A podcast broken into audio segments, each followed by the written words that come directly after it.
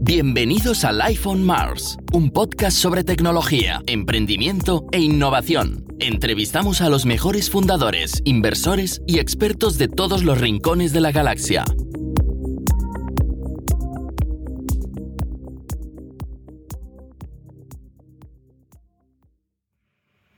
Hola, bienvenidos a un nuevo episodio de Life on Mars. Soy Alex Teo y fundador de Marspace. Y en este episodio vamos a hablar con Uriol Blanc, que es el director de ingeniería en Factorial, una startup del mundo de los recursos humanos de Barcelona, que además está desarrollada con Ruby on Rails y por tanto son nuestros amigos, nos gustan mucho. A coñas aparte, la dirección de, Factorial son gente muy involucrada en el ecosistema, vienen del ecosistema de INNIC, nos conocemos muy bien. Nosotros empezamos en 2014 a organizar nuestros eventos de Startup Grind dentro de, lo que era la incubadora de ITNIC en sus propias oficinas, con lo cual les tenemos un cariño y un aprecio especial.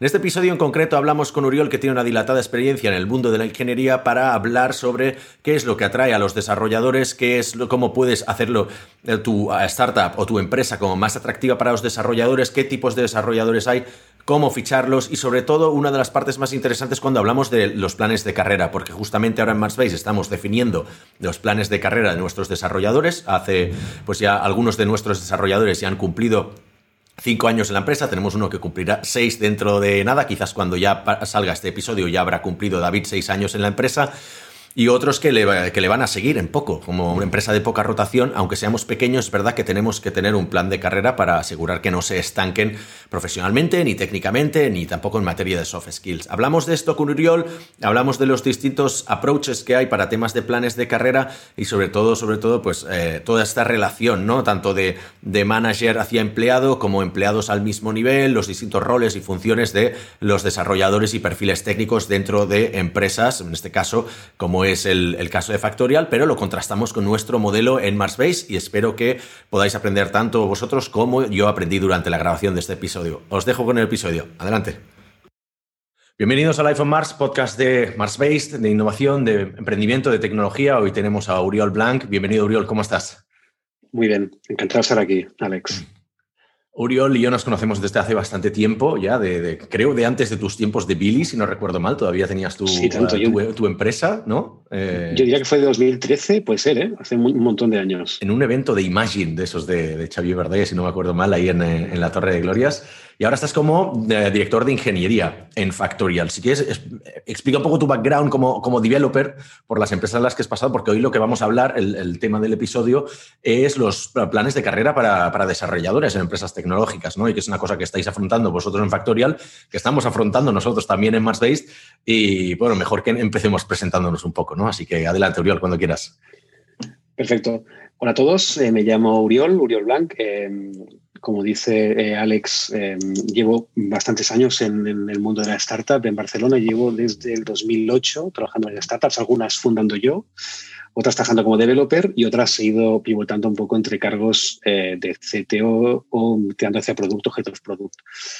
En estas empresas, bueno, podemos entrar en más en de la carrera creé una empresa antes de que saliera el SDK de iPhone. Hice, intenté hacer unos pinitos con, con Windows Mobile una aplicación para eventos eh, de, tecnología. Fue bastante drama. Eh, recuerdo que cuando salió el, iPhone fue por Dios, gracias a, Dios. Y bueno, he ido en, varias startups. En una estuve haciendo como tecnología mobile para consultoría para, para bancos, entre estas primeras aplicaciones de, de Bank Sabadell eh, y de un grupo de subbancos que tenía, que tenía la compañía. estuve trabajando también en ellos. Trabajé en Fiber, no sé si es conocida en el, por los oyentes, trabajé en fue, creo que fui el segundo empleado de Fiverr Hostia. Eh, en la etapa de Barcelona. Habrás visto muchas cosas.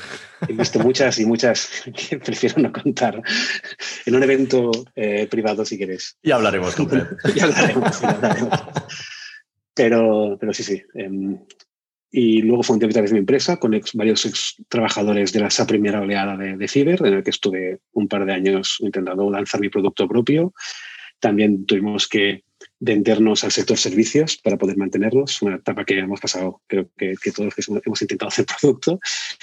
Y allí fue el momento de que me di cuenta de que em, no todo es hacer tecnología, no todo es ponerse la capucha y empezar a, programar a oscuras algunas, algún problema de ingeniería, sino que la, problemática real va de cómo solucionas problemas de la vida real, ¿no? Y tienes que salir al mercado, tienes que empezar a hablar con gente, tienes que entender cuál, es, cuál es lo que preocupa al cliente o al usuario target y, y, tienes que empezar a hablar y entonces em, para, entender, para intentar entender cuáles eh, los requisitos ¿no? a solucionar.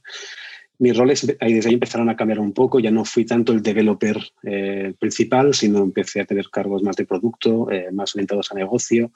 Como os digo, fundé la empresa, intenté hablar con, con inversores, un poco todo esto. ¿no? En Billy, que es una tech, la que mencionó antes Alex, tuve un rol más de project manager, era, sí que era un producto muy tecnológico, y mis, funciones serán pues intentar entender eh, cómo es el tráfico, qué porcentajes de fraude hay cuando hacemos, cuando vamos a visitar páginas web, eh, cuando clicamos en un banner, qué es el tráfico que recibe eh, un advertiser, que recibe muchísimo tráfico, bastante fraudulento y nosotros nos encargamos de hacer herramientas para traquear, detectar ese fraude y descartarlo, para intentar evitar problemas primero de esclavitud, de performance del, lado de, del advertiser, pero también intentar evitar problemas legales que puedan tener debido a ese tráfico ilegal. Y desde hace un año estoy en, en Factorial, en unidad Factorial como eh, ingeniero, eh, director de ingeniería, eh, con un objetivo que es eh, obviamente intentar ayudar a la compañía a perseguir eh, la visión long term.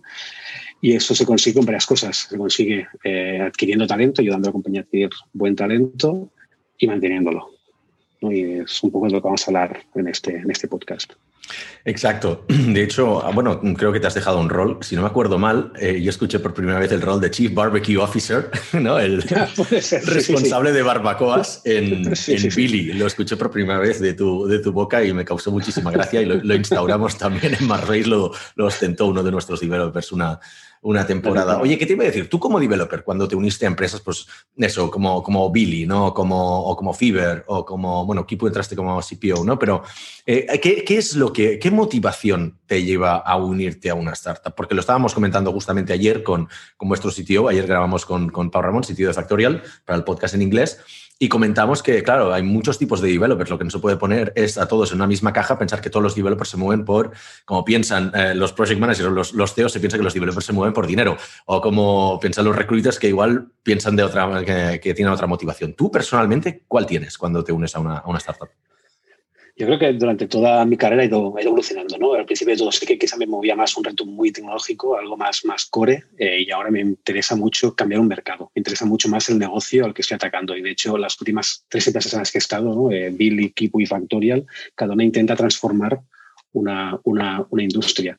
El reto Factorial eh, y por el que me uní es la ambición que hay detrás de, de esta plataforma. No es solo hacer una aplicación más para gestionar vacaciones, sino que la visión es cambiar toda la industria de recursos humanos, eh, de manera que todas las problemáticas que puedan acarrear a un departamento de people o de recursos humanos eh, se puedan solucionar.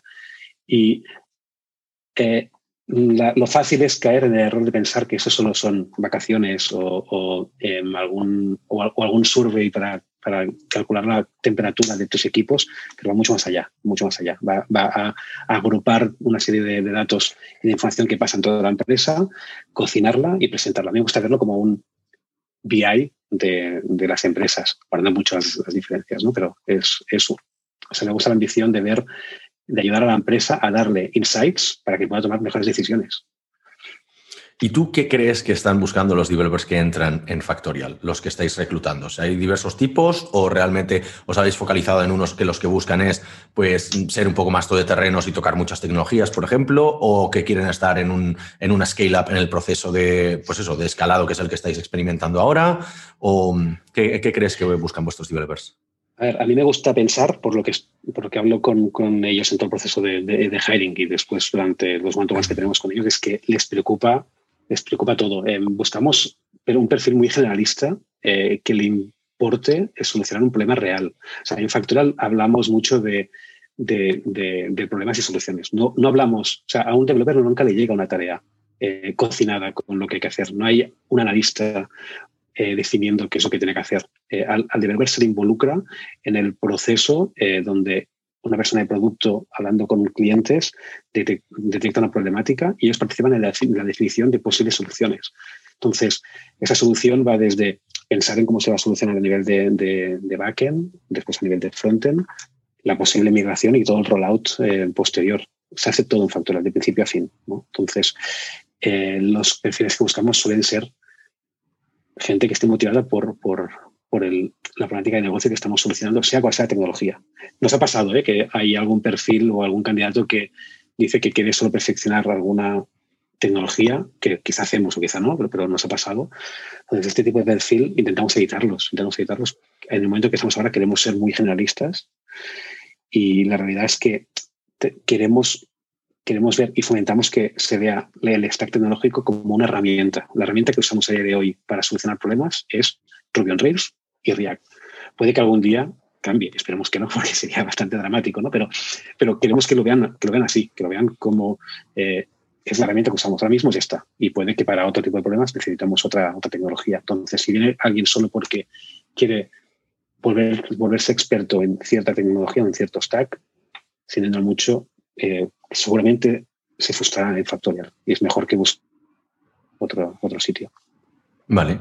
Oye, está bien porque vamos a poder contrastar, pues eso, el hecho de que una empresa de producto que está en alto crecimiento, como sois vosotros, como es Factorial, con una empresa que es más un lifestyle business, ¿no? como nosotros lo denominamos, que somos más pequeñitos, que somos nosotros, estamos en el sector de servicios, ¿no? De hecho, creo que una de las cosas que nos ha enseñado todos estos años que vamos a cumplir a siete años ya en Marsbase es que el tipo de developer que tenemos nosotros mayormente es gente que lo que busca es estabilidad y que lo que quiere más es un estilo de vida, ¿no? Es el de poder trabajar sabiendo que va a echar sus sus horas durante semana, que no va a hacer horas extra y que va a trabajar en proyectos, pues mm, tendrá proyectos mayores o peores, pero con un texto que le gusta, con unas condiciones buenas, ¿no? Pero sabiendo que no hay los excesos ni las malas prácticas de las consultoras de antes, digamos, y, poder, poder trabajar desde la, desde la comodidad de tener el ADN de una startup como, como tenemos nosotros, ¿no? Entonces, dicho esto, claro, una de, una de las principales problemáticas que nos encontramos nosotros y que vosotros ya os habréis encontrado porque vosotros estáis más adelantados en lo que es el plan de carrera, es que una buena empresa tiene poca rotación, ¿no? De hecho, la última vez que se fue un developer de Marsbase por, por motu propio fue en septiembre de 2017, o sea, hace tres años y medio. ¿Qué quiere decir?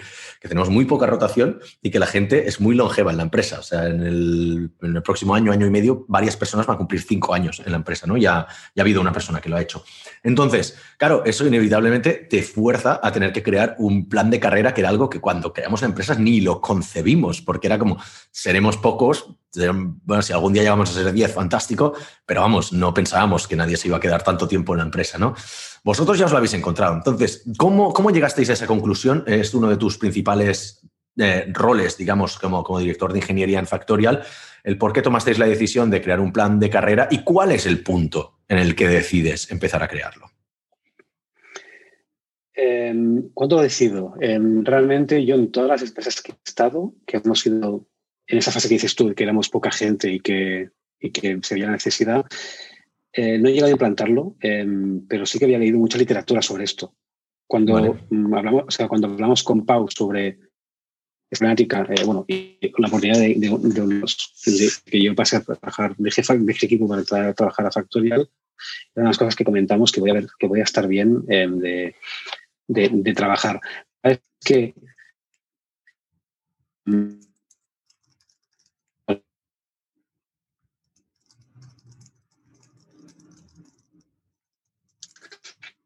mm, y bueno, ¿qué hicimos? Pues eh, pusimos sobre la mesa un montón de recursos que habíamos leído los dos, eh, sobre todo Pau. Pau en esto em, lleva un montón de años leyendo y, y, inspirarse bastante en esto.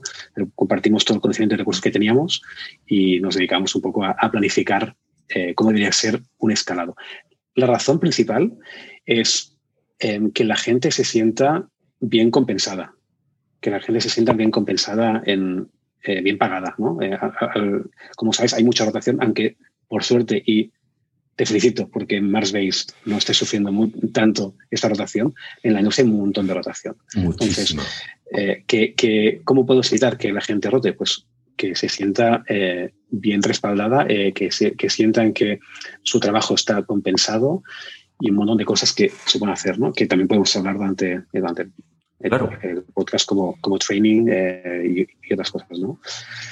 Em, y ese fue un poco el, aliciente que nos llevó a perseguir, a, definirlo y formalizarlo, ¿vale? De hecho, ahora... Sí, no, no, es que ha habido un momento que se había cortado un poco. Digo, ahora estáis en 25 developers, ¿no? Y uno de los puntos, perdón, uno de los puntos que habíamos comentado en nuestras charlas anteriores es decir, claro, el plan de carrera hay que empezar a pensarlo algún día, pero no quieres hacerlo para empresas demasiado pequeñas, porque entonces es un over-engineering e igual creas falsas expectativas. Entonces, por eso decía cuál es un poco el punto el punto. Yo creo que eh, el punto es cuando ya empieza a ser doloroso, cuando empieza a ser evidente que tienes a una persona ahí que lleva cinco años en la empresa y que sí, que ha ido cambiando de proyectos y que quizás hace un poco de management. En, nuestra empresa, pues la capacidad de crecimiento seguramente es mucho más limitada que en una startup en la que puedes llegar a tener 20, 30, 40 developers a tu, a tu mando, por ejemplo.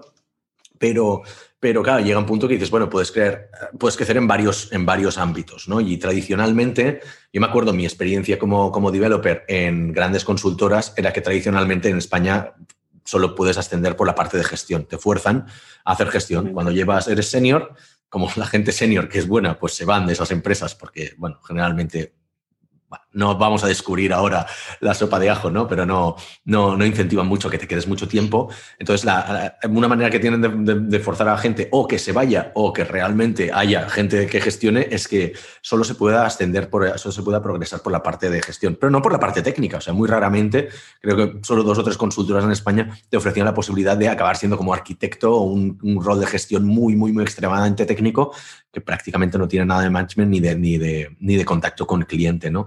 Entonces, cuando eso ya empieza a ser muy painful en tu empresa, que es un poco lo que habíamos visto nosotros, decir, oye, claro, a ver, eh, nosotros no somos una startup que tiene financiación, por ejemplo, entonces, claro, a nivel de sueldos podemos competir, pero con ciertas, con ciertas eh, limitaciones. No podemos hacer las locuras que hace Skyscanner o, King.com o más recientemente en 26, que viene aquí y revientan los mercados podemos compensar con otras cosas, ¿no? Por eso decía que buscamos la gente de lifestyle business. Pero sí que es verdad que le tienes que dar ciertos otros incentivos, ¿no? Dime, dime. Totalmente. Yo lo que diría es que no creo que haya un sesgo en el número de empleados, ¿vale? Hmm. Yo creo que se refiere más o que deberíamos pensar más en el stage de la compañía. Si estás en un proceso de hiring, creo que está muy bien eh, tenerlo formalizado. ¿Por qué? Porque es, es, un ejercicio que vas a hacer antes del proceso de hiring y es muy inclusivo para cualquier tipo de, de candidato que tengas. No sé si tú lo has vivido en, tu pasado más en consultoría, pero en el, en pasado startup yo he vivido muchas veces eh, situaciones como que gente con mi mismo rol cobraba distinto. A veces mucho más y a veces mucho menos. pero de manera totalmente arbitraria, quizá porque eh, caí mejor o caí peor a la persona que me entrevistó o caí mejor o peor al CEO. Es injusto y eso eh, se provoca porque en los procesos de, entrevista tradicionalmente se pregunta la típica pregunta de ¿cuánto quieres cobrar? O ¿en qué salario estás? ¿En qué rango estás? En Factorial esta pregunta la odiamos, no, la hacemos, no se hace, no se hace. ¿vale? En Factorial lo que decimos es, enseñamos nuestro career path, le, ayudamos a que se vea en qué sitio de la escala y le decimos nosotros cuánto va a cobrar. En la primera entrevista. En la primera entrevista. No es un rango, es un número eh, finito, exacto. No hay un rango, vale, eso iba a preguntar, no, hay bandas entonces. No, no. ¿Vale? O sea, todos los seniors cobran lo mismo y todos los juniors cobran lo mismo. Porque si yo te pregunto cuánto quieres cobrar, te estoy dando pie a negociar. Te estoy dando pie a negociar y em, estoy, estoy pasando un tabú de empresa que aparte, aparte de que puede ser injusto para ti, porque quizá me dices un número por debajo de, lo que yo tenía pensado, si me dices un número más alto y empezamos a negociar, es injusto para los demás que están ya en la compañía y están en tu mismo rango, porque ellos no están delante y no pueden aprovecharse de esa buena negociación del candidato. Entonces, la iniciativa de, poner una carrera, o sea, un plan de carrera con los sueldos y los sueldos públicos, los, sueldos abiertos, es, es necesario para todos, para, los candidatos y para los que ya están dentro. Y sobre todo para em, eh, candidatos con problemas de, inclusión, lo ven con muy buenos ojos también.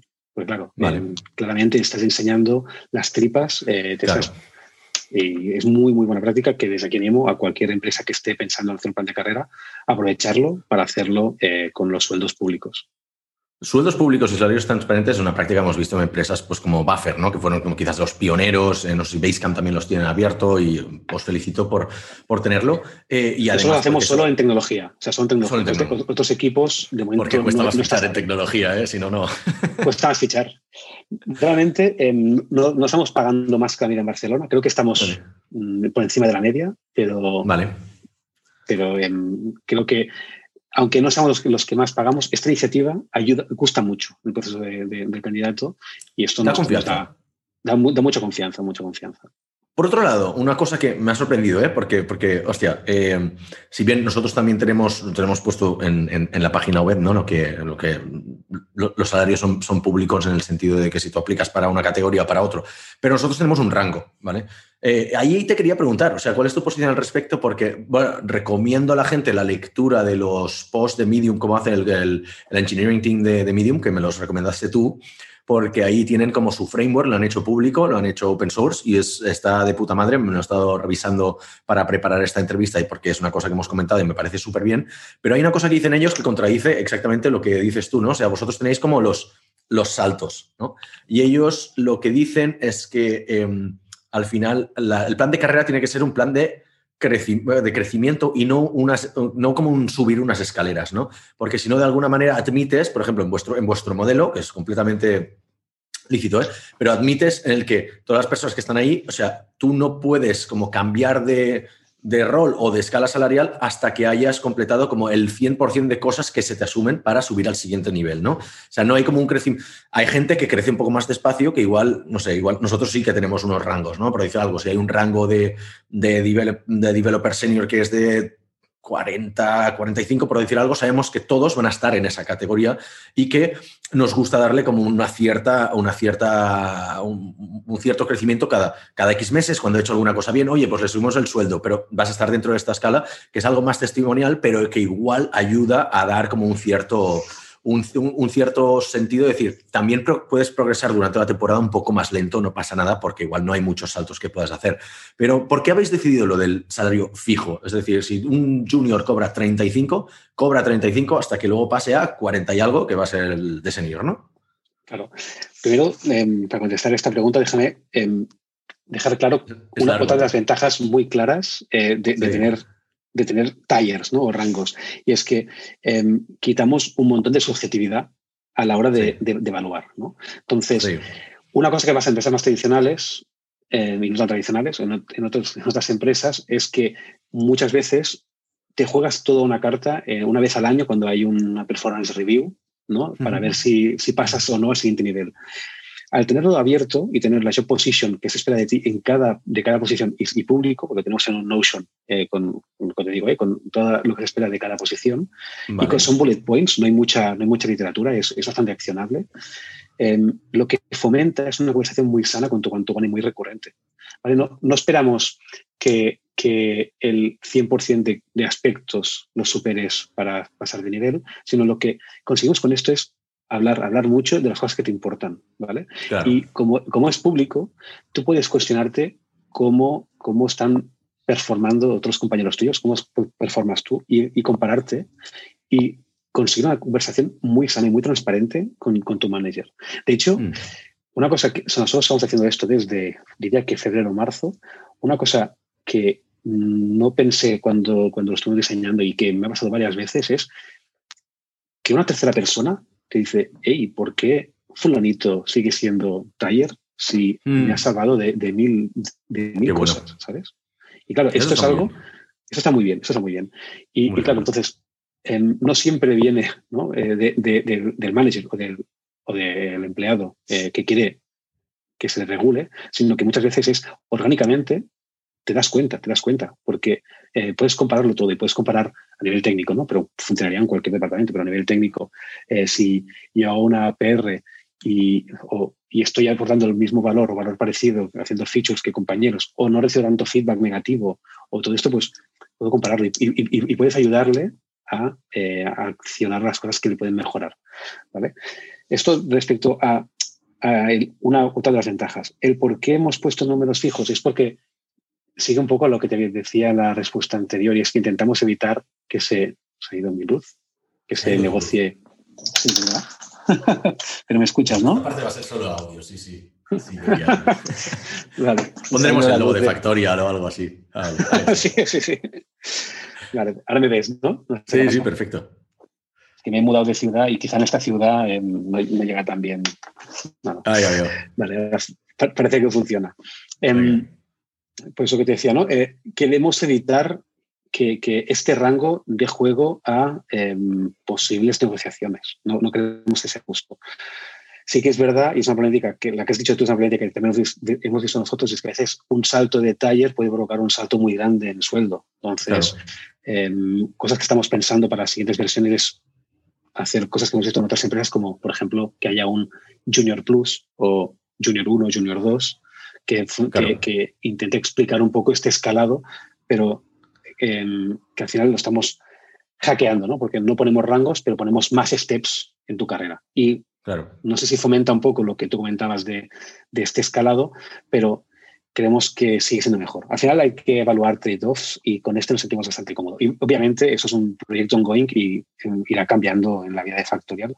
De momento cómo lo estamos haciendo. Y por acabar, tema Medium. Eh, Medium, el framework que proponen y lo tienen pasado, propusieron, ¿vale? Em, porque ya no lo usan, ¿vale? Esto fue, diré de memoria las fechas porque no lo tengo delante ni lo hice muchos años, pero em, creo que lo hicieron desde 2016 a 2018. No sé los años, ¿eh? pero lo usaron dos años. Lo dejaron de usar en 2018 finales, obviamente me estoy, lo voy a decir, me invento las fechas, porque lo que se dieron cuenta después de dos años es que la gente, eh, al estar tan gamificado, eh, solo se centraban en subir las skills, que eran más sencillas, para subir más rápido en el Career Path, obviando las que pueden quizá aportar más valor. Entonces, em, está muy chulo lo que, lo que hicieron ellos, al menos han aportado mucho al sector documentándolo, poniendo el, eh, la plataforma como open source para que puedas jugar y probarla. A mí me ha ayudado muchísimo a definirlo eh, me ha ayudado muchísimo también que hayan compartido los errores y los learnings que han tenido y, por, y las razones por las que han dejado de usar. Creo que está muy bien como, como literatura para cualquier persona que se lo, eh, que se, se, lo esté planteando, pero tampoco le recomiendo que lo siga al pie de la letra, porque le pasará posiblemente lo mismo que, que a Medium. Y es que al final la gente dirá más por cosas sociales, eventos, hacer charlas y no por mejorar cosas de infraestructura hmm. eh, de, Medium.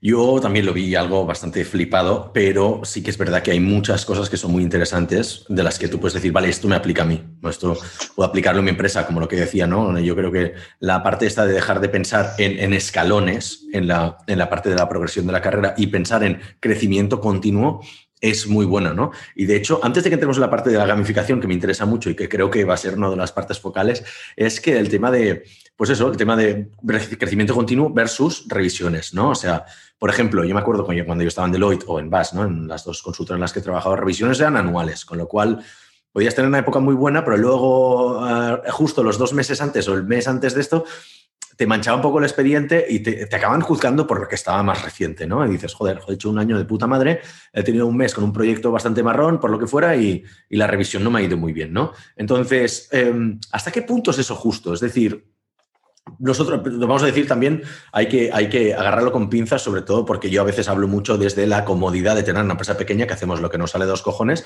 y no tenemos las restricciones de o las, vicisitudes de empresas más grandes que tienen que tener más procesos y tienen que estandarizar más y más documentos y tienen que ser más igualitarios con todo el mundo, ¿no? En ese sentido, lo que digo, con pinzas. Pero unas cosas que creo que estamos haciendo bien es darlos la no tener un proceso estandarizado de revisiones, porque al final tenemos un equipo bastante más pequeño, o sea, somos 16 ahora, pero sí que es verdad que si alguien ha hecho una cosa muy buena o lleva una temporada muy buena, es entonces cuando le hacemos la subida de sueldo o de categoría, si se aplica, ¿no? Decir, oye, mira, llevas un tiempo que estás haciendo esto y ya estás haciendo bien, y quizás no ha pasado cinco meses desde la última subida de sueldo, pero te lo mereces ahora, ¿no? Versus el estandarizarlo, que evidentemente las ventajas de estandarizarlo es oye, hay que ser mucho más igualitario con todo el resto del mundo, hay que tenerlo procedimentado, ya no lo llevan tanto los founders como lo lleva un equipo, pues el equipo de recursos humanos o ingeniería, como, como en vuestro caso, quiere decir que tiene todo el sentido del mundo, ¿no? Por, o sea, ¿cómo lo hacéis vosotros? ¿Revisión anual, entiendo? ¿Y qué ventajas e inconvenientes le veis? O sea, nosotros lo hacemos como vosotros, ¿eh? cuando ah, es meritocracia, sí, cuando detectamos que alguien se lo merece, se le sube. Nosotros, vale, perfecto. Eh, entre Pau y yo eh, hemos repartido el equipo para, para, que seamos no el manager, sino la persona que les ayuda a progresar en su career path, ¿vale? Con lo que hacemos eh, revisiones, hacemos reuniones one-to-one con bastante frecuencia, y, entre dos, tres, cuatro semanas. Y esas reuniones son las que, eh, las que hablamos del career path y de cómo ayudamos a cada persona a subir.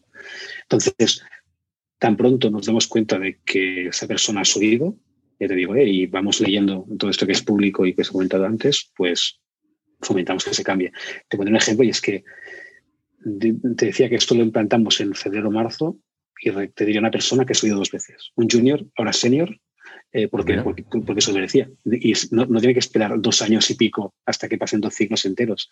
Si te das cuenta que eh, quizá tiene una muy buena progresión o quizá lo, eh, catalogaste mal en el proceso de hiring, quizá por un error nuestro, ¿no? y lo, lo, infravaloraste, pues no es justo que tenga que esperarse un año. ¿no? Eh, pues sí, sí, tiene que, eh, se tiene que estar bien compensado todo, eh, y, tiene que ser justo. Tiene que, ser, tiene que sentir que, que, hay una cierta, una cierta justicia ¿no? y que eh, aunque nosotros hayamos catalogado un poco peor a sus actitudes, si está performando igual, pues tenemos que retribuirlo igual.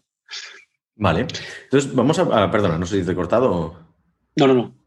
Y vamos a hablar entonces de lo que es en cada salto, ¿no? En cada categoría, ¿no? Porque sí que es verdad que hay muchas, hay muchas diferencias, como dices, vais metiendo categorías nuevas, hay, hay, nuevos, hay nuevos roles, roles que van evolucionando, y como la empresa crece, pues vosotros tendréis más, por gente un poquito más de producto, a la parte de tech, pero dentro de tech pues tienes más roles de ciertos de gestión, etcétera, etcétera.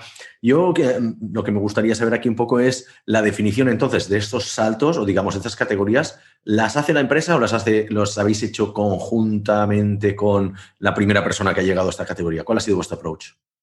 No sé si lo hemos hecho, sí, lo hemos hecho eh, a priori, ¿vale? O sea, el, vale. cuando definimos esta primera versión en, en, en febrero, eh, definimos pues una serie de steps que son junior, mid, senior y principal, ¿vale? Son cuatro saltos.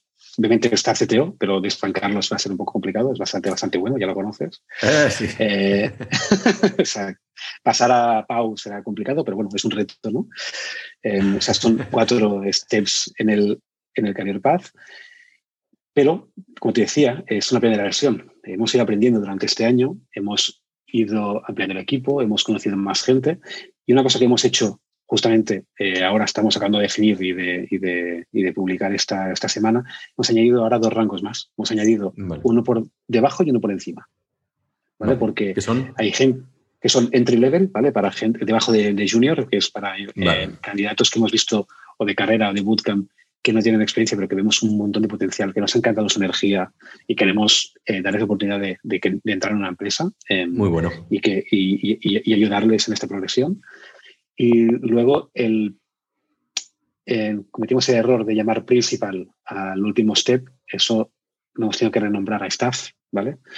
Hmm. La otra opción era empezar a inventar nombres de dragones y ninjas y cosas que también hacen las empresas, pero ah, no, por favor, queríamos... no lo hagáis. No, lo no, no, no, no tan... vale, vale. sé que lo hacen muchas empresas, pero también queríamos seguir tocando de pies en el suelo. Entonces, lo que hemos hecho es vale. el que antes era principal, lo hemos renombrado a staff, que también se usa mucho en la industria, sí. y hemos puesto un, un, siguiente step en el camino más alto, que es el principal. Entonces, todas las eh, todas las categorías, eh, los tires tienen su, su, definición de cómo deben comportarse, ¿no? las jobs descriptions, y las definimos eh, en base a tres, lo que hemos, llamado tres competencias. Basándonos en, en, el framework que comentamos de Medium, Medium habla de 16. ¿vale? Nosotros hablamos de tres competencias. Cada competencia tiene una serie de bullet points em, y esas competencias son eh, cómo eres a nivel técnico, o sea, technical capabilities, eh, execution uh -huh. y attitude. ¿vale? Vale. Es un poco intentar resumir cada una como, como esperamos que vayas progresando a través de tu career path. Cada una uh -huh. están leveleadas, o sea, es fácil llevar un, un seguimiento y es fácil eh, encontrarte. Como te digo, el objetivo de todo esto es quitarle subjetividad para que sea lo más objetivo posible y cada uno sea más fácil. Siempre hay un poco, y lo que tenemos que combatir es en las siguientes versiones que vayamos haciendo de, este Career Path, es ir haciéndolo más fácil, encontrarse y más fácil poder señalar dónde quieres estar. Más fácil encontrar los action points que te van a ayudar a subir esa competencia para subir de categoría y, en definitiva, que tu nómina sea lo que te mereces. De hecho, una de las cosas que veo ahora cuando estamos haciendo el tema del Career Path y que lo he visto en empresas anteriores, que lo vi con el tema de Medium, y puedo ligarlo mucho a los, a los, a los videojuegos, ¿no? Sobre todo videojuegos online que llega un punto en que todo el mundo ya tiene el máximo nivel, ¿no? Pues no sé, en su momento World of Warcraft, eh, Pokémon Go ahora mismo, que han, cambiado el, nivel máximo, ahora es nivel 50, todos éramos 40, ahora es 50, y es virtualmente imposible subir de nivel, ¿no? ¿Por qué? Porque ya ah, cuando todo el mundo ya ha llegado aquí, pues tienes que inventarte unas reglas para que la gente no suba muy rápido, que solo suban como los mejores, digamos, o los más, más preparados. Entonces, coño, eso es jodido, cambiar las reglas de juego cuando ya el juego está, está, está en marcha, ¿no? En ese sentido, ¿cómo os habéis encontrado algún tipo de algún tipo de, problema de resistencia del equipo por, eh, por eso, por precisamente cambiar, por ir evolucionando el modelo a medida que, que vais evolucionando como empresa? De momento no, yo creo que al menos todo el feedback que hemos tenido es muy positivo. Ampliar el plan de carrera, lo que estás diciendo es que no tienen, que no hay un techo finito en, responsabilidad ni en sueldo, sino que hay progresión, hay, hay, más allá, hay una posición más a la que pueden subir, porque durante este año hemos subido, habíamos subido a varias personas a la posición que antes te he dicho que se llamaba eh, Principal y en Staff. O sea, lo que estamos dando es que hay más margen de mejora, hay más sitios, hay más responsabilidades de la empresa eh, pueden seguir aportando, pueden, o sea, no, eh, no, han llegado al final y pueden seguir jugando este juego. O sea, hay, hay, gamification para ellos aún y, con eso esperamos también tenerlos engaged. Vale, pues vamos a hablar del tema del gamification, ¿no? Que al final, si no está bien hecho, esa es una espada de doble filo, ¿no? Y al final es un tema que dice. La gamificación, eh, no sé, no he leído estadísticas al respecto, pero me aventuro a decir que la gamificación, cuando se implementa, en el 99,9% de los casos se hace mal, ¿vale? Porque, o sea, cuando contra más leo de gamificación, más pienso que es un concepto imposible de acertar y de hacer bien. Y de esto habíamos hablado largo y tendido con, con, con Oscar García Pañella en un evento de Startup Grind que, vamos, me abrió los ojos, dije, madre mía, todo lo que pensaba de gamificación está mal. O sea, al final la gente aplica, eh, ¿cómo es? Rangos y medallas y eso no es gamificación, eso es un juego, ¿vale? Entonces, em, ¿cómo hacéis vosotros? ¿Qué tipo de, cosas tiene que hacer un developer para progresar en carrera técnica, ¿vale? Porque una de las cosas que seguramente os habréis dado cuenta o os daréis cuenta a lo largo de la, de la progresión de la empresa es que hay distintos tipos de persona a la hora de progresar, ¿vale? A la hora de hacer una carrera, igual que en los videojuegos, hay gente que son pues los que son los cazadores de medallas, ¿no? Eh, por ejemplo, yo soy uno de esos. Yo sí veo que hay, que hay que hacer tal cosa para hacer tal medalla, voy a hacer primero en el videojuego todo lo que sea para conseguir todos los achievements, ¿vale? Para hacer achievement yo, Yo soy igual, yo soy igual, soy un achiever, ¿no? Correcto, hay un achiever. Hay otro que es los explorer, que es el palo. Bueno, pues yo no, yo voy a hacer cosas y me da igual la historia del juego, igual no voy a progresar mucho, pero yo voy a explorar el mundo. Hay los que se dedican a hacer la historia principal y luego, si acaso, los side quests hay ese tipo de cosas, ¿no? Hay los farmers, que son los que yo voy a conseguir todos los putos objetos y, ya está. Entonces, eso también pasa a nivel laboral, eh, lo cual es muy curioso, ¿no? O sea, a nivel, de, a nivel de personas también lo ves y lo verás con tus amigos y, lo vemos a nivel, a, nivel, a nivel empresarial, ¿no? Entonces, ¿cómo son vuestros niveles? Es decir, ¿qué tipo de objetivos soléis tener, por ejemplo, para pasar de developer junior a, senior? Lo te decía, ¿no? Em, volvemos a estas, eh, esas competencias. Eh, es un poco distinto.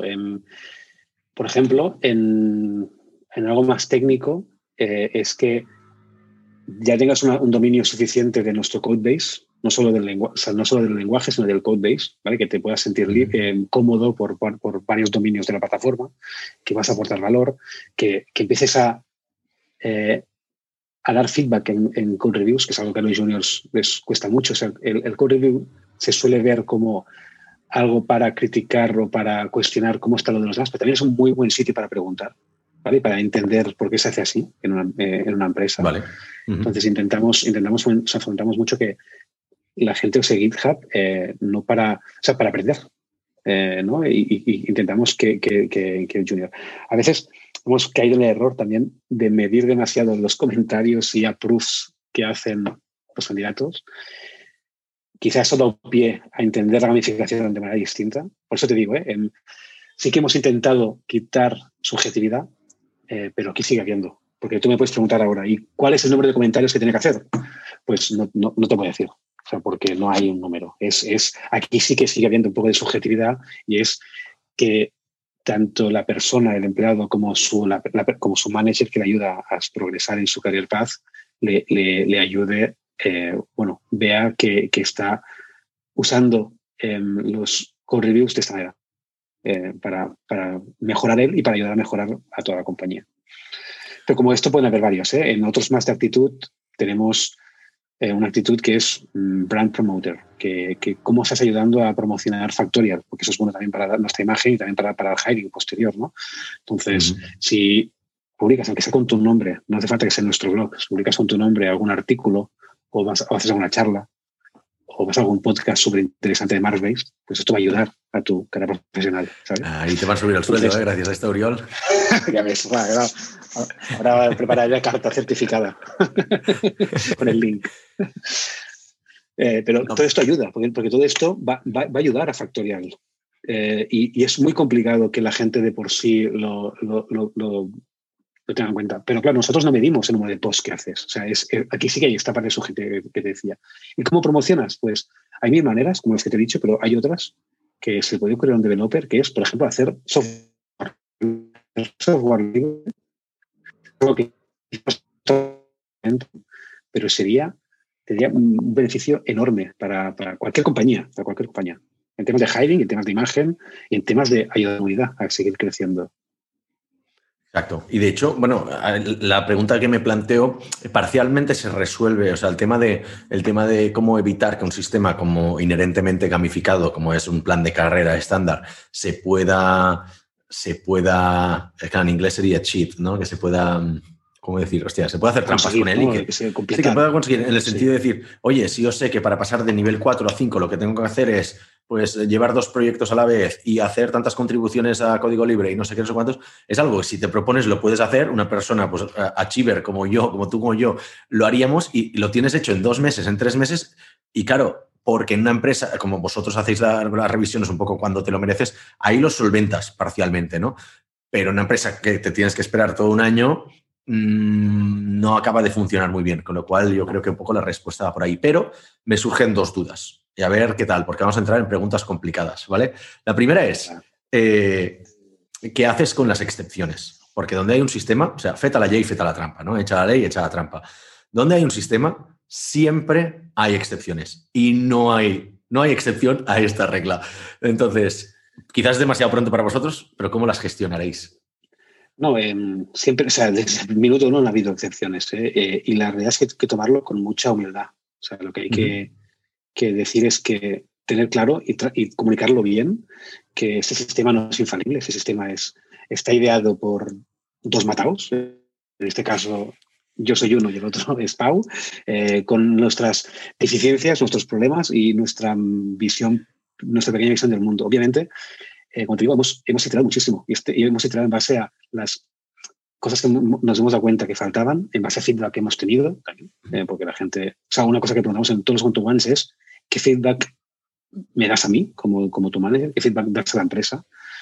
Y es algo que, que nos preocupa mucho. Y, y, es algo que se respira mucho en, en, en esta nueva oleada de, de, startups. Es algo que me encanta de ITNIC. Eh, si uh -huh. conoces bien a, a Bernat, a, a Jordi, sí. a Pau, eh, son súper humildes, son muy propensos a escuchar y, y quieren mejorar todo. Sí, demasiado humildes, sois, tío. Demasiado humildes, sí, sí. Y es algo que me encanta de este ecosistema ITNIC y es que eh, se promueve mucho, mucho la, la, la búsqueda de, de, de, la mejora continua. ¿no? Mm. Y si lo, lo, comunicas bien, a la gente no, le, no, no ve que este feedback sea negativo o no tienen miedos de herir ningún ego. O sea, a mí me han, me han, dado feedback muy interesante sobre, sobre Carepath que acababa diseñando yo, sí, sabiendo que no están ofendiendo a nadie. Y, y, y comunicar esto bien eh, para, para dar cabida a las excepciones que decías, pues es genial pero no sé si me has acabado de responder. El momento que tengáis un Messi, un Messi, tendréis un Messi en la, en la empresa. Y ese Messi va a reventar el budget anual que tengáis para presupuestos. Vale. ¿vale? O sea, y va a cobrar más que vuestro CTO. Puede que pase. Eso puede que pase en la empresa. Es un tío tan bueno, o una tía tan buena, que queréis que esa persona siga en la empresa a todo coste. ¿Cómo vais a gestionar eso? Puedes ser un poco político y diré que tenemos 25 meses. No, pero, pero vamos aparte. Ahí lo de la humildad, te lo has, lo has sí, sí, quitado, sí, pero, madre mía. Resalta, resalta, resalta. 24, 24. Hostia. vale, vale. Pero, pero eh, sí, eh, es posible que pase. Nuestro trabajo es intentar, es, es, es, evitar que pase esto y a medida que sea posible. Eh, soluciones si no queremos dejarlo escapar, es intentar adecuar el career path para, para él, haciendo una posición más. No lo sé, eh, tenemos que verlo, tenemos que verlo. Pero bueno, bendito problema también, ¿eh? también te lo digo. O sea, al final, dar cabida a talento es lo que nos tiene que quedar el sueño. ¿no? Eh, sí que hemos hecho unas reglas para facilitarlo, pero em, si el problema es este, pues ojalá tengamos esta excepción. Sí, a ver, o sea, al final si un empleado está contento en la empresa, se va a quedar en la empresa, ¿eh? O sea, no, tiene que ser algo muy crítico, le tiene que doler mucho a nivel de pasta. Yo no creo que los empleados, la gente se vaya por pasta. Yo creo que una frase que escuché hace muchos años, que es la gente no, no deja los trabajos, la gente deja a sus, a sus jefes, ¿vale? O sea, realmente si te gusta tu trabajo, estás bien en la empresa, el sueldo es algo que se puede llegar a compensar de, de muchas maneras, ¿no? Con más, quizás con, con, con más flexibilidad a nivel, a nivel de horarios, a nivel de las cosas que puedes hacer, tanto de más responsabilidad, sí, sueldos, pero con bonus, con o sea, puede, haber 50.000 cosas permitiéndote hacer un side project, permitiéndote liderar una nueva área de la empresa, dándote acciones, hay 50.000 maneras, ¿no? Pero lo importante es que es escuchar a esa persona, ver qué es lo que realmente le motiva y decir, hostia, ¿cómo podemos hacer para que tú te quedes aquí? ¿Qué es lo que realmente te motiva, no? A ver, en el caso de Messi no es que se quede el Barça por pasta, evidentemente le pagan mucha pasta porque es que genera muchísima más pasta, pero seguramente a él lo que le motiva es tener una vida estable en un club el mismo, mismo de siempre y dice, tío, yo mientras aquí esté bien necesito cobrar más por lo que fuera, pero, pero no me voy a ir, ¿no? Que es un poco lo que hemos visto 20 años que lleva Messi en el, en el Barça, ¿no? Volviendo al tema. No soy muy futbolero, pero no soy muy futbolero, pero el Barça parece que intenta lo contrario, ¿no? Le va quitando amigos y va quedando pues cosas. Y... sí, toda la razón del mundo. O sea, es exactamente lo que no hay que hacer con Messi, es lo que el Barça ha hecho sistemáticamente con Messi, pero bueno, no vamos a entrar tanto en, política como dirían algunos, pero sí, sí, eh, es lo que ha pasado. Pero, y eso me da pie a la, siguiente, la segunda pregunta que tenía complicada para ti, ¿vale? Porque es que hay gente, o sea, que no quiere progresar, que ya está bien donde está.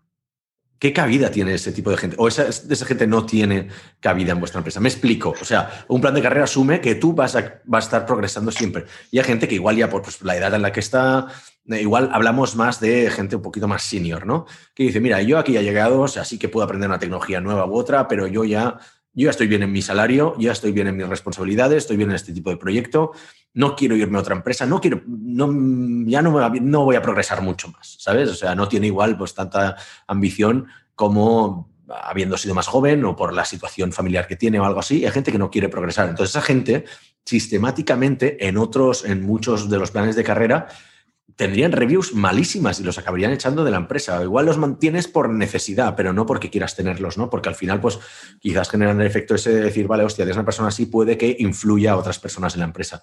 Yo creo que, a ver, nosotros no ha llegado todavía, pero puede que llegue y decir a una, gente, una persona que diga, no, no, yo estoy bien donde estoy, ya cobro bien, estas son las tecnologías que hago, y ya está bien. Y no tienes que forzarla, en mi opinión, a, a crecer, ¿no? ¿Cómo, ¿Cómo gestionaríais o cómo gestionáis vosotros estos casos, si tenéis alguno? Es buena pregunta y sí que es complicada. ¿eh? Realmente no, no hemos, o sea, hemos tenido la suerte de no tener este, este escenario de nunca en, Factorial y habría que analizarlo muy, muy en detalle. Habría que entender por qué no quiere progresar. Quizá no quiere progresar por eh, que, no, que no encuentra cabida en el career path y eso se puede solucionar de manera que podemos hablar luego. Em, quizá em, quizá no, no, quiere progresar porque anímicamente em, está saturado, ¿no? Entonces habría que entender por qué, em, si es algo personal, si es, que es lo que se puede ayudar, quizá es lo que dices tú de horarios, intentar buscar qué había ser el problema. Y el problema sí, y, el problema puede ser si por actitud puede estar perjudicando a, otras, otras partes de la empresa, a otros, o, a otros compañeros. Es un caso complicado y hay que evaluar si, si, si no quiere progresar, cuál es la razón. El primer escenario que te decía, el de eh, porque no he encontrado cabida en su career path, es se puede solucionar haciendo más tracks. Nosotros no hemos comentado que nosotros tenemos el Career Path, hay un punto que se bifurca eh, y tienes dos tracks. Uno más orientado a Individual Contributor, que es como hemos hablado de las posiciones, y otro más orientado a People Operations, en el que, en el que estoy yo, por ejemplo, es eh, perfil más eh, manager, de seguís programando, seguís siendo Individual Contributor, pero mm, estás ayudando más a la organización, a lo que decía un poco antes, ¿no? a, buscar em, el Product Market Fit, la, persecución de la visión. Entonces, quizá hay un tercer. Eh, nos ha pasado este año, diría, si se ha ido una persona porque eh, en sus planes de futuro corto plazo había, en medio plazo, ¿vale? Quería, quería aprender Big Data, quería aprender Big Data, quería aprender y, mejorar. Había hecho cursos, pero estaba la necesidad de eh, empezar a trabajar en una empresa eh, con tecnologías Hadoop. En nuestro momento ahora mismo, obviamente no, no, tiene sentido, pero si hubiese pasado quizá en un año o un año o dos vista, cuando ya queramos intentar solucionar tipo de, de esas problemáticas, quizá daría pie a crear un tercer track que fuese data, ¿no? Eh, y que él ayudara a definirlo, que ayudara. Y como nosotros, al final la respuesta fue: no podemos darte lo que tú quieres, o sea, no puedes mejorar. O sea, o tu, o tu career path no se adecua con el nuestro, eh, lo que él hizo fue lo más normal y, y, que era buscarse otro sitio. Pero al final, eso es, una razón por la que puede pasar. Si es por negatividad y tal, es más complicado, porque aquí sí que quizá tienes que actuar como empresa y, son, y tomar decisiones que no son nada cómodas. Pero bueno. No fue el caso. ¿He respondido? Sí, sí, perfectamente. Y de hecho creo que es un buen momento como para, para dar un poco de cierre porque eh, creo, que, creo que hemos resuelto bastantes temas de, de, distintas visiones sobre los career plans, que es una cosa en la que estamos metidos unos cuantos. Y claro, el career plan de una empresa no se puede, no se puede trasladar 100% a otra. ¿no? Y quería preguntarte rápidamente, o sea, ¿de dónde habéis sacado las ideas? ¿En quién os habéis influenciado para crear los career plans de, de Factorial? Bueno, en te digo, te digo de memoria porque ya te digo, hace varios meses que lo hicimos, pero recuerdo el de Khan Academy, me gustó mucho. Vale. Eh, sí, Khan Academy lo, lo tiene un público, bueno, obviamente el medio que hemos comentado, eh, es genial. O sea, todo, toda la literatura que han puesto y compartido, todos los learnings, es impresionante. Y, y mmm, Patreon, Patreon también lo tiene en público y me recuerdo que me leí bastantes artículos. Sí, sí, también me lo recomendaste, es verdad no sé qué más decirte. ¿eh? En, que Buffer también lo tiene. Buffer se lo de los salarios, pero hace, hace un tiempo que no le sigo tanto el blog. Mm, perdí yo todo. O sea, no, yo realmente eh, fue, buscar, fue búsqueda activa en ese momento. Vale. Pero sí, creo, creo que mm, destacaría Khan Academy, eh, Medium, obviamente. Y sí, en cualquier caso, son empresas de estas que han sido líderes en este tipo de, pues lo que decíamos, ¿no? Tanto transparencia como compartir conocimiento con el resto de la comunidad, con lo cual, oye, shout out to them, como, se dice, como dicen los americanos, ¿no? Oye, Auriol, eh, muy buen resumen del tema del career, career path. Sobre todo, hay una, una frase que lo define muy bien, que es, bueno, los estudios prueban que una subida salarial es una satisfacción inmediata, pero muy cortoplacista, que realmente la gente se siente más recompensada con cuando, cuando la empresa les, les digamos, les, les da como un plan de crecimiento personal, ¿vale? Y eso puede incluir salario también, ¿eh? pero es, también es lo que decíamos antes, ¿no? Aprender nuevas tecnologías, skills, poder hacer más cosas por tu cuenta, de dar charlas en conferencia, lo que sea, ¿no? Investigar las cosas que te interesan lo cual creo que hace bastante resumen de lo que hemos hablado, pero hemos tocado cosas muy interesantes. Pero aquí cerramos el podcast siempre con una pregunta que nos gusta, que es para poneros en, para que nos pongamos un poco todos en evidencia, ¿no? Es decir, vamos a humanizarnos. A la gente tequi, todos metemos la pata, todos metemos la pata y cuando son developers pues todavía es más divertido porque es que hay, cagadas de, hay, hay metidas de pata épicas, ¿vale? Eh, ¿Tú cuál ha sido tu mayor cagada tecnológica como developer? Y si puedes cuantificarla en dinero, ¿cuánto le ha costado a la empresa? O una muy, muy que digas, hostia, esta la tengo que compartir. O sea, ahí... Te voy a decir una que... Sí, te, voy a decir una que, recuerdo en Billy, y es que em, Billy al final era una media buyer, ¿vale? Es una empresa que compra y vende tráfico entonces, cualquier cagada en precios mm, podrías estar comprando más caro que vendiendo más. ¿no? Entonces, había pasado varias veces que llegábamos por la mañana y veíamos que el saldo de ese día estaba a menos 5.000 euros porque algún error humano o el error de código, también humano, había sido eh, había perjudicado. ¿no?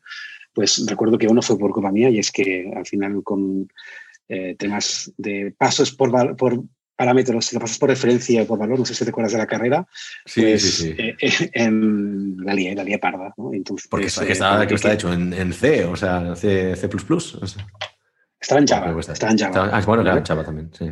Sí, vale. estaba en Java. Entonces, eh, Hostia. esperaba que se comportara de una manera, se comportó de otra y, y no funcionó, no funcionó. ¿Y cómo no petaba? ¿Cómo no petaba? Ah, bueno, vale, no, seguramente. no, porque claro, estaba hablando de unos arrays. Sí, yo estaba hablando de unos arrays con claro. un parámetro eh, igual los arrays sí que se, o sea, realmente es, por, referencia, pero cambia el valor. El, caso de Java es un caso curioso. Sí, sí, sí, sí, los, los, arrays van a hacer al revés de lo que te esperarías, ¿no? Entonces recuerdo que, bueno, que fue una mañana y me dijimos, qué bien, ¿no? Estos 5.000 euros. Sí, sí. Ah, pues, ¿solo 5.000 euros o fue más? O sea, Sí, no, creo que fueron 5.000. Sí, sí, fue 5.000. Tengo ese nombre demasiado grabado para que fuese... Este... creo que fue ese, sí. Este error está en la, parte baja de la clasificación de grandes cagadas tecnológicas a nivel de pasta. ¿eh? Ya te lo digo, hemos tenido algunas aquí de, medio millón para arriba. O sea, que imagínate.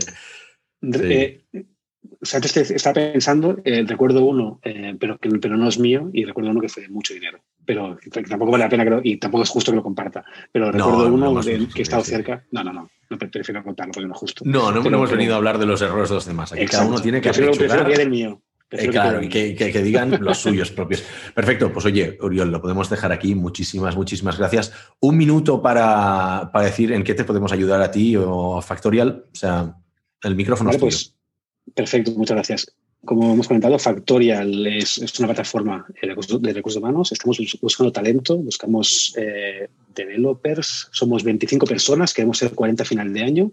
Así que si lo que te, he contado, eh, lo que hemos debatido, te ha gustado y quieres saber más, eh, mándame un, un por LinkedIn, hablamos, te explico todo lo que quieras saber y a ver si podemos traerte. Perfecto, pues lo dejamos aquí. De hecho, va bien, más o menos. O sea, yo creo que estáis súper alineados con Pau, el CTO, que lo entrevisté ayer y hoy eh, estáis en la misma, en la misma sintonía, con lo cual has pasado el examen, Uriol. Perfecto. He pasado el examen. Perfecto. Ahora eh, tu subida salarial estaba condicionada como lo hicieras en este podcast. No, coñas aparte.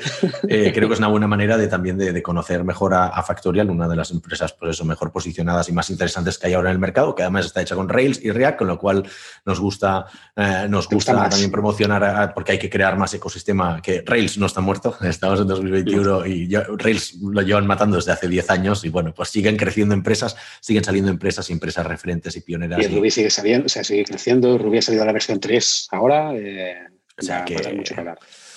Va a dar mucho que hablar. Así que bueno, pues lo dejamos aquí. Muchísimas gracias, Uriol. Muchísimas gracias a, a todos vosotros y vosotras. Nos vemos en el próximo episodio. Hasta pronto. Un placer.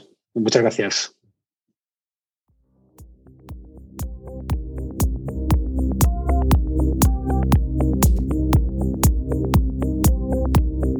Somos Mars Based, una consultora 100% remota especializada en desarrollo web y móvil de Barcelona. Ayudamos a todo tipo de negocios, desde startups hasta grandes corporaciones, a hacer realidad sus proyectos tecnológicos. ¿Y a ti, en qué te podemos ayudar?